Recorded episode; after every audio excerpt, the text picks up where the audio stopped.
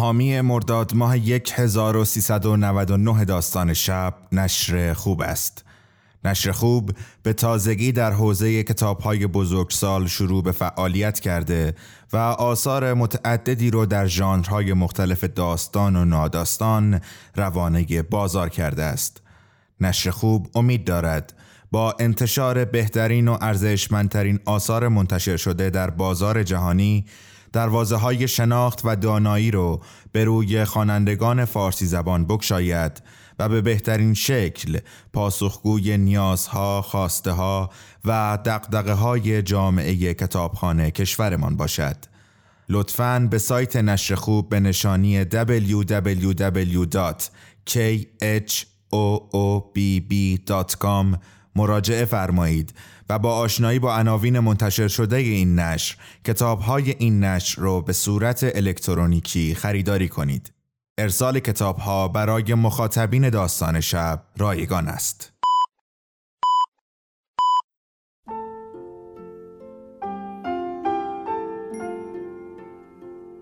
به موجب این سند شش دانگ صدای معصوم بماند برای وارثان داستان شب که در گذر سالها خواهد ماند.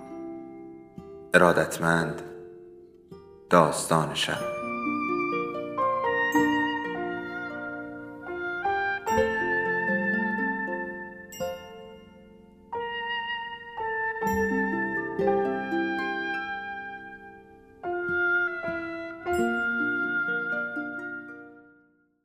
یکی بود یکی نبود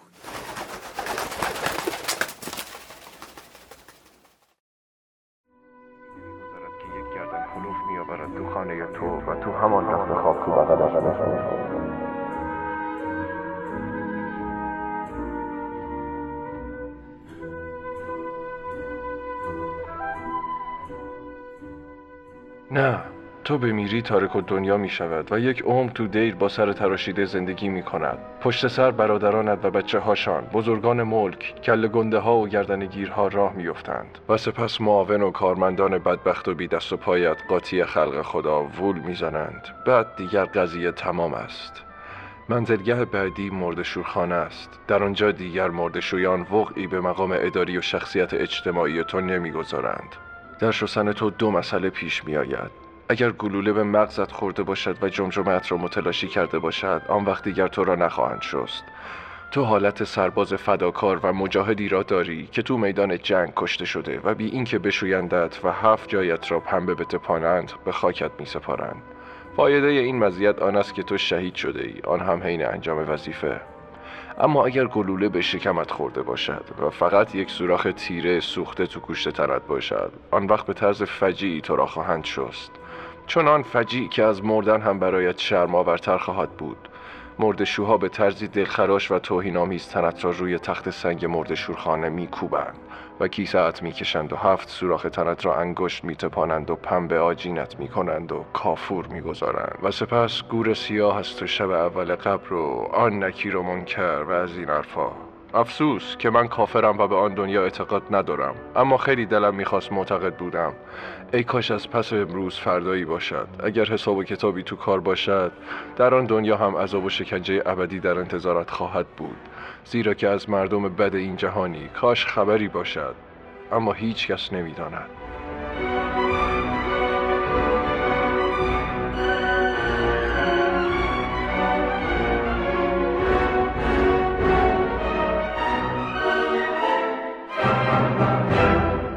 نامه تمام شده بود. مانند نامه های پیشین بی امضا و با همان دستخط و روی همان کاغذ های خطدار و براق دم پستخانه بود.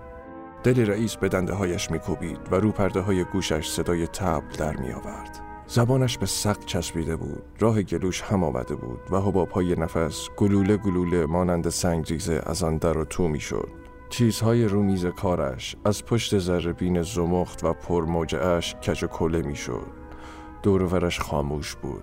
پرده های اتاق تماما افتاده بود و تنها چراغ رومیزی جلوش نور مرده سرخی تو اتاق ول داده بود. فضای اتاق زیر نور خاکستری خفهی که از نور پشت پرده ها و چراغ رومیزی در آن خلیده بود در حالت سکرات بود. تمام تنش یخ کرده بود. بالا تنش تو صندلیاش چروک خورده بود و گردنش تو سینهاش پرچ شده بود. یک قربت و بیگانگی گدازنده درونش را مشتعل ساخته بود. تنهای تنها بود. هیچ پشتبانی برای خود نمی شناخت نمی‌دانست درد درونش را به که بگوید. زنش می‌دانست. معاونش می‌دانست. نامه اول را که به معاونش نشان داده بود هر دو به شوخی گرفته بودند و خنده مفصلی کرده بودند و به شوخی رد شده بود. اما بعد که دنبال پیدا کرده بود همه چیز برایش جدی شده بود و خواب و خوراک را ازش گرفته بود. راست بود. تنهای تنها بود. دستمالی از جیب در آورد و اشکهایش را پاک کرد. همه چیز درست بود. هیچ مهربانی سرش نمی‌شد. با زیر دستانش با تحقیر رفتار می‌کرد. یک لبخند به روی کارمندانش نمی‌زد. یک احوال پرسی کوچک از آنها نمی‌کرد. هر بدی که از دستش برمیآمد کوتاهی نمی‌کرد.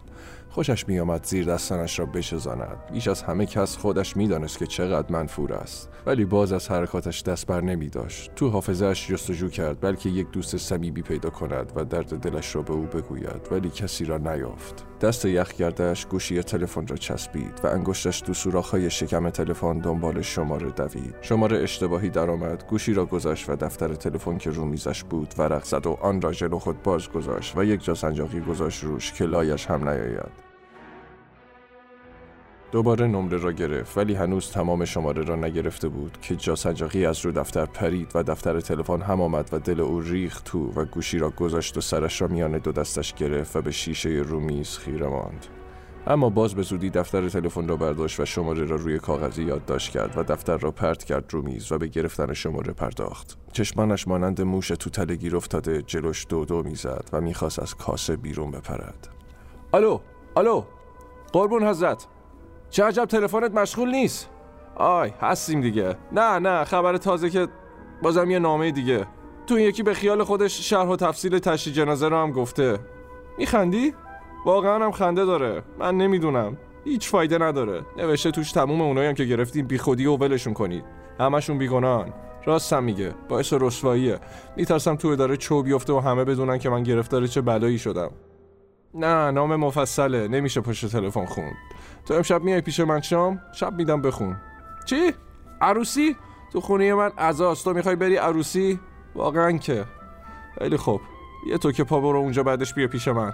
نمی‌دونی چه حالی دارم. گمونم هر چی زودتر باید خب حالا تو تلفن نمیشه. تا امشب. قربون تو. گوشی را گذاشت.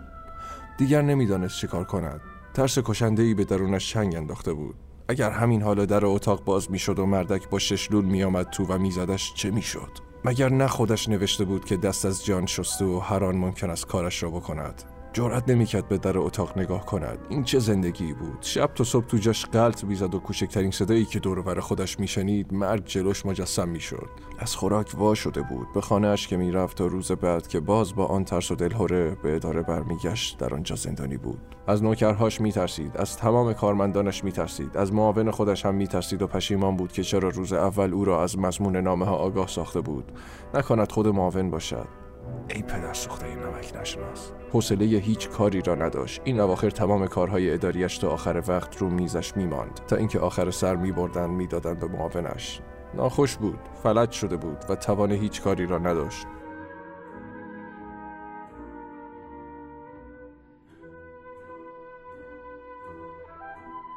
در اتاق آهسته باز شد و فضای راه رو با فضای اتاق دست به دست هم داد. دلش ایستاد و هرچه خون تو تنش بود تو سرش هجوم آورد و به پشت حدقه های چشمش کوبیدن گرفت و نور روز و چراغ مرد و اتاق واژگون شد.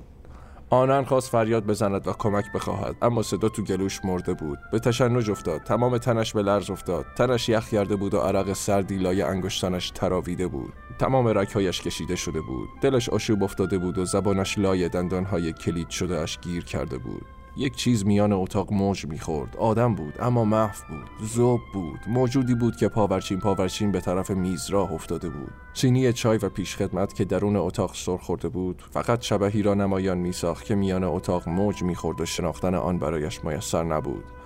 با دستهایش فشاری به دستهای صندلی آورد که از جایش پا شود ولی به صندلی بسته شده بود. شبه سینی چای دستش نبود. شش لول دستش بود. دوباره خواست فریاد بزند. اما گلویش از هم باز نمی‌شد و مانند آدم هایی که تو خواب بختک روشان افتاده باشد هیچ کاری از دستش ساخته نبود. پیش خدمت سمت چپ او ایستاده بود و سینی چای را پیشش گرفته بود. پیش خدمت کف دست چپش با انگشتان باز زیر سینی چای پهن شده بود و دست راستش بغلش افتاده بود. بخار چای دارجیلینگ که از استکان پا شده بود تو دماغ رئیس خورده بود. رئیس هنوز از دست راست پیش خدمت که بغلش آویزان بود و او آن را نمی‌دید بیم داشت. چه دلیلی وجود داشت که تو همان دست راستش که به بغلش چسبیده بود و آن را نشون نمی‌داد یک ششلول نباشد؟ حتما خود این پدر سوخته است. کمی خود را عقب کشید و به چشمان پیش خدمت خیره شد. سپس با صدای بم و خفته ای گفت برو چای رو بذار رو میز آنجایی. پیش خدمت آهسته واپس کشید. پشتش رو بر رئیس کرد و رفت چای و قندان را گذاشت رو میز گرد گردویی که میان سه چهار صندلی چرمی و یک دیوان گوشه اتاق خلوت کرده بودند. اما تو دست راستش هیچ نبود. فقط انگشت سبابهش که زخم بود پارچه پیچ کرده بود. حتما شش دولو تو جیبش خواهیم کرده. از رو صندلی بلند شد و مانند آدم کوکی با قدم های بریده کوتاه و چنان که به قفس ببری نزدیک شود به سوی پیشخدمت رفت. پیشخدمت راست و بی حرکت میان اتاق ایستاده بود. ناگهان با یک حمله خودش را رو پیشخدمت انداخت و تون به تفتیش جیبهایش پرداخت. سینی میان اتاق پرد شد. آج و واج و سخت ترسیده. پیشخدمت نمی‌دانست چه کار کند. رئیس آهسته و زیر لب گفت تو جیبات چی داری؟ پیشخدمت هولکی و وحشت زده. دستمال مچاله چرکی با یک قوطی اشنو و کبریت و چند تا سکه برنجی و یک چوب سیگار که تا نیمه اش را دود سوزانده بود از تو جیبش بیرون آورد و گفت چی آقا؟ همینا؟ نزدیک صبح بود و هنوز خواب به چشمانش نرفته بود. رو تخت خواب پهن دو نفره خوش و شک و بالشی پهلوی زنش دراز کشیده بود. شباهنگ ده جور صداش عوض شده بود و او همچنان به ناله خسته او و نعره قورباغه های باغ و او او یا سگ های دور و نزدیک گوش می‌داد. کوچکترین صدایی که از بیرون میشنید دلش تو میریخت و پا می‌شد تو جاش مینشست. زنش از وقتی که تو رخت خواب رفته بودند تا مدتی بیدار بود و باش حرف می‌زد و دلداریش می‌داد. اما بعد خوابش برد. او نامه آخری را به زنش نشان نداده بود. اما زن می‌دانست که باید باز نامه ای رسیده باشد. برای اینکه سر شب شوهرش را از همیشه وحشت زده تر و بیمارتر دیده بود. وقتی تو رخت خواب رفته بودن ناگهان از زنش پرسیده بود اگه من مردم تو چیکار می‌کنی؟ و زن جواب داده بود خدا اون روزو نیاره ایشالا من خودم پیش مرگت بشم. بعد چشمان زن نم نشسته بود و مرد خاموش تو سایه روشن سقف اتاق خیره مانده بود. بعد گفته بود من فردا اداره نمیرم. و زن گفت مرد شور هرچی اداره است ببرم. بیا گذرنامه بگیریم بریم خارج. ما که بچه نداریم که قصه آیندهشو بخوریم. هرچی داریم میفروشیم و میریم اروپا. با خیال راحت زندگی می‌کنیم. و مرد گفته بود تا ما بخوایم دست و پامونو جمع کنیم مردک کارشو می‌کنه. او از همه چیز ما خبر داره. چطور می‌ذاره در بریم؟ این تا منو نکشه دست بردار نیست. و حالا صدای ناخوش مرغ حق تو گوشش را میسایید و یک دلهوره ناگسستنی به درونش چنگ انداخته بود و فکر می‌کرد. این حتما یکی از اعضای اداره خودمه. خودش آشکارا نوشته. اما کی؟ همشون رو گزیدم یک نفرشون با من خوب نیست. این اخلاق سگ خودمه که این همه دشمن دور برم میچرخن. آیا کسی هم هست که از من نیش نخورده باشه؟ رئیس اداره انبارها نیست؟ نه. اونو دو سال پیش بود که توبیخش کردم. یعنی تا حالا کینش رو تو دل نگه داشته؟ نه. اونم دیگه نمیشه به این آسونی یا دست پلیس دادش. دخترش رو داده به پسر اون پدر سوخته جلاد. مگه دیگه حالا میشه بهش گفت بالای ششات ابروه؟ من یه همچون آدم دل و جیگرداری تو دارم ندارم که این کاره باشه. نمی‌دونم. از این آدم میزاد هر چی بگی برمیاد. خطش هم مثل خط ایشکی نیست. باشم دست زنمو بگیرم برم اروپا. کارم چی میشه؟ مرد شور کارو ببرم. جونمو که در می‌برم. اما تا بیام به جنبم بیارون میفهم و زود کارشو می‌کنه. مرد شور این زندگی رو ببرم.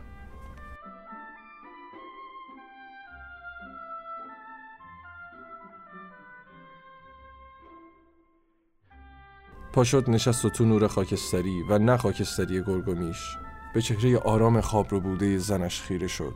چهره او را خوب می‌دید که موجه های کیپ سیاهش بالای گونه هایش خوابیده بود و حباب های نفس گرم از لای لبانش بیرون می‌زد. چه تا من مردم این بره شوهر کنه و یکی دیگه رو جای من بیاره؟ بعیدم نیست. چقدر مردم نمک نشناسم. دل میگه همینجوری که خوابیده خفش کنم که دیگه بعد از مرگ من این رسوایی رو بار نیاره. اما اگه شوهر کنه حقم داره.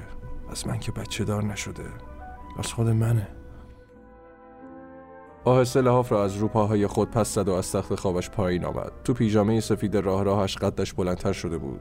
سرش رو تنش سنگینی می‌کرد و چشمانش از زور بیخوابی از هم وانبی شد. آمد کنار پنجره و از پشت پرده نازک تور تو حیات سرک کشید. همان پیر کاج گنده گردالود مثل درخهای سر قبرستان جلو پنجره ایستاده بود و تو اتاق سرک می‌کشید. چقدر خوب میشه از این کاج بالا رفت و با آسونی از پنجره اومد تو. تا حالا فکر اینو دیگه نکرده بودم. فردا بگم بندازنش. سپس به شبه تیره بید مجنون و استخر خفه سنگین و صف به هم فشرده شمشادها نگاه کرد. از همه آنها بدش آمد از باغ وحشت داشت. تندی راه افتاد آمد میان اتاق. باز ایستاد و به صورت زنش نگاه کرد و بعد رفت و شتابان کلید چراغ تو سقف را زد. نسجهای فلزی نور تو اتاق دوید و چشمان زن آزرده شد و چفت مژگانش از هم وا شد. آنگاه مرد دوباره چراغ را خاموش کرد و آمد پیش زن و رو سر او خم شد و گفت خیلی بدکاری کردم که چراغ روشن کردم. هیچ نفهمیدم دارم چی کار می‌کنم. شاید تو باغ داره کیشیک می‌کشه. کی تو باغ کیشیک می‌کشه؟ زن هنوز خواب بود و لپایش این حرف را زد و خودش نفهمید چه گفت. همون مردک همون خودش. صدای مرد میلرزید و زن هوشش به جا آمد و پا شد تو جاش نشست. تو هیچ نخوابیدی؟ نه. تو داری خودتو تموم می‌کنی. یه چرت بخواب. مگه خواب مرگ دیگه؟ می‌خوای پاشم کاری برات بکنم؟ آره. باشو برو شوفر رو بیدار کن. می‌خوام برم اداره خراب شده. اداره حالا مگه ساعت چنده؟ نمی‌دونم. هنوز که ستاره تو آسمونه. باشه می‌خوام برم. نمی‌خوام روز روشن برم که همه ببیننم. تو رو خدا اینقدر خودتو زج نده. چیزی نیست. تو که از دل من خبر نداری. حتما می‌خوای من بمیرم راحت چی؟ و زن زد زیر گریه و صدای حقق گریهش خاموشی کارتونک گرفته شب را خراشید و مرد لپایش رو گزید. همان روزها استفایش را نوشت و درخواست گذرنامه کرد و رفت خانهاش نشست. یکی دو روز در خانه بود که ازش خواستند برود اداره و کارش را تحویل رئیس تازه بدهد. تمارز کرد و تفره زد. اما یک روز ناگهان اتومبیلش را خواست و اتومبیل سیاه گنده کادیلاکش را آوردند. لب پله امارت و او سوار شد. یک معمور هم بغل دست راننده سوار شد و ماشین از باغ بیرون آمد. گویی او را پای دار می بردند رئیس رو صندلی عقب قوس کرده بود و فقط ته کلاهش از پشت شیشه دیده می‌شد. یکی دو بار به راننده گفت تون برو تون برو.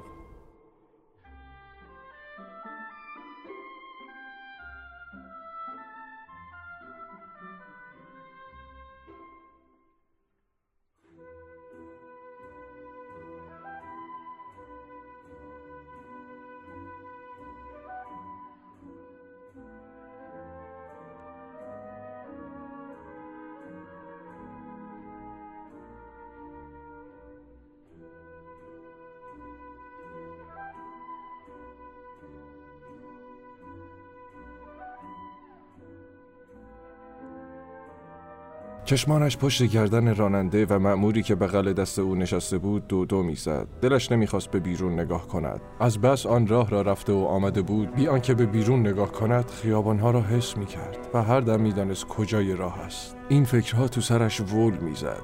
وقتی اتومبیل با این سرعت میره گمون نکنم بتونه غلطی کنه.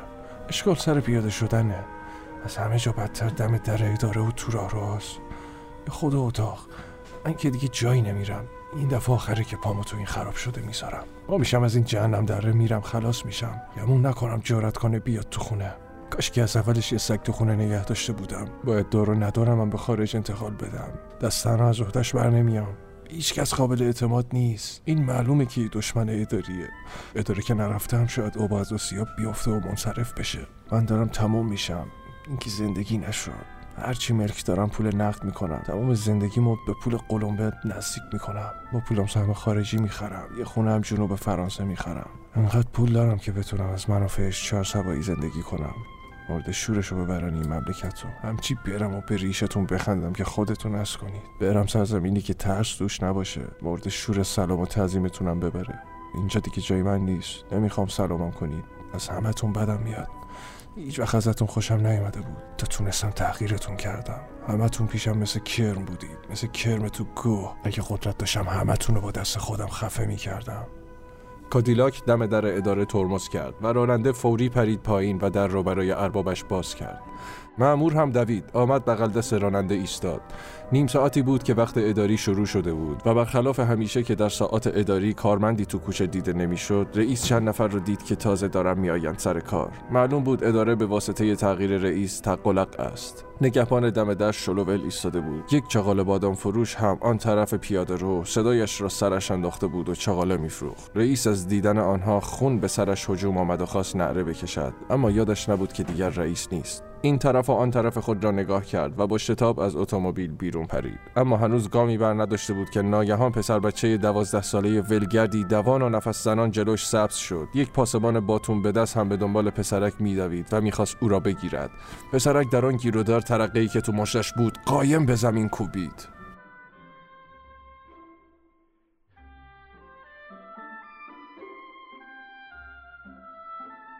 صدای هولناک ترقه خیابان خلوت بامدادی را به لرزه درآورد. رئیس همچنان که نیمه تنش تو اداره و نیمه دیگرش تو خیابان بود بی حرکت ماند. صدا از پشت سرش برخواسته بود. حالتی داشت که گویی در رفتن تو اداره و یا برگشتن تردید دارد. اما ناگهان دور خودش چرخی زد و گرم بیرو زمین نقش بست. شلوغ شد. نگهبان دم در دوید جلو. چند نفر دیگر هم از سو اداره آمدند بیرون و هیکل رئیس را که از سرش خون بیرون زده بود بغل زدند و بردن تو اداره و تو اتاق رئیس کارگزینی که دم در بود رو دیوانی خواباندنش.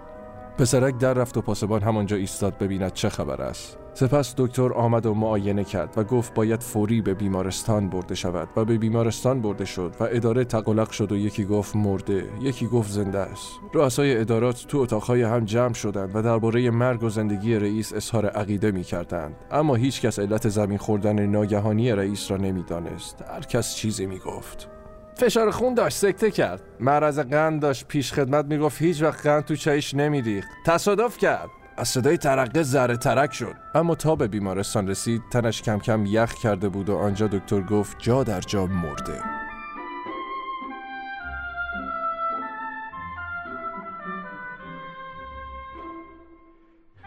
تشریفات کفن و دف تمام شده بود. صدای زاری و زنجموره چند تا زن از تو صحن بلند بود.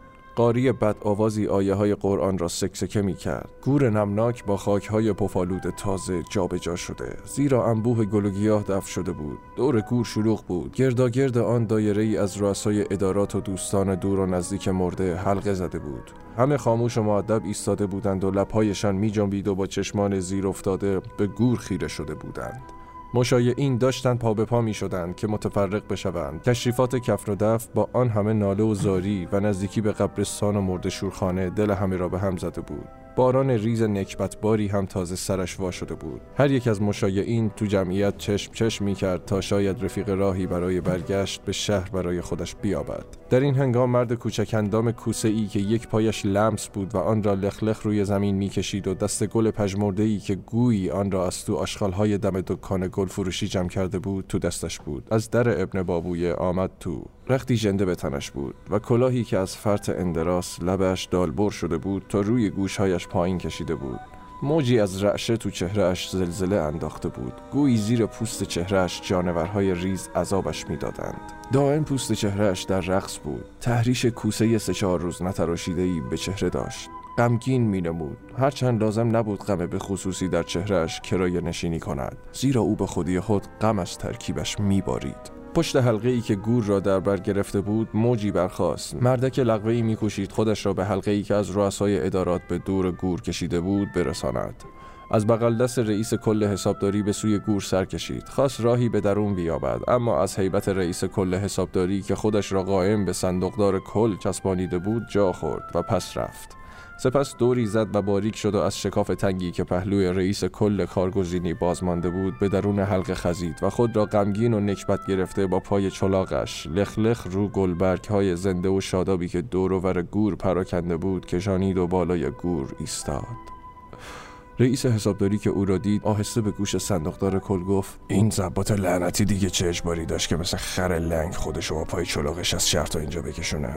ببین مثل مرده خورا میمونه. خیال می‌کنه یارو تا دیدین اینجاست از گور پا میشه فوری تقدیر نومه و حکم اضافه حقوق می‌ذاره کف دستش. بالای گور که رسید مرد چلاق خم شد و دست گلی را که همراه داشت گذاشت رو گور و سپس همانجا چندک نشست و آهی دردناک کشید و تکان زلزله تو چهرهش دوید و چشم و ابرو و بینی و چال و چوله های چهرهش دنبال هم کردند. سپس چشم به گور دوخت و انگشت سبابه دست راستش را تو خاک نمناک گور فرو کرد و آهسته زیر لب زمزمه کرد. دمی آب خوردن پس از بدسگال به از عمر هفتاد و هشتاد سال.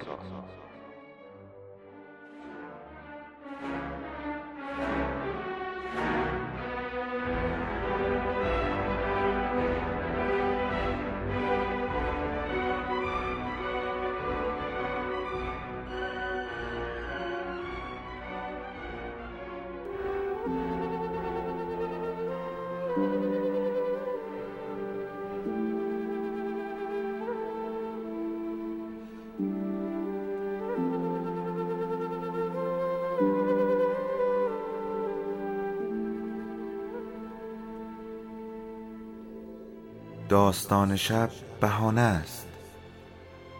برای با هم بودن دور هم نشستن شنیده شدن.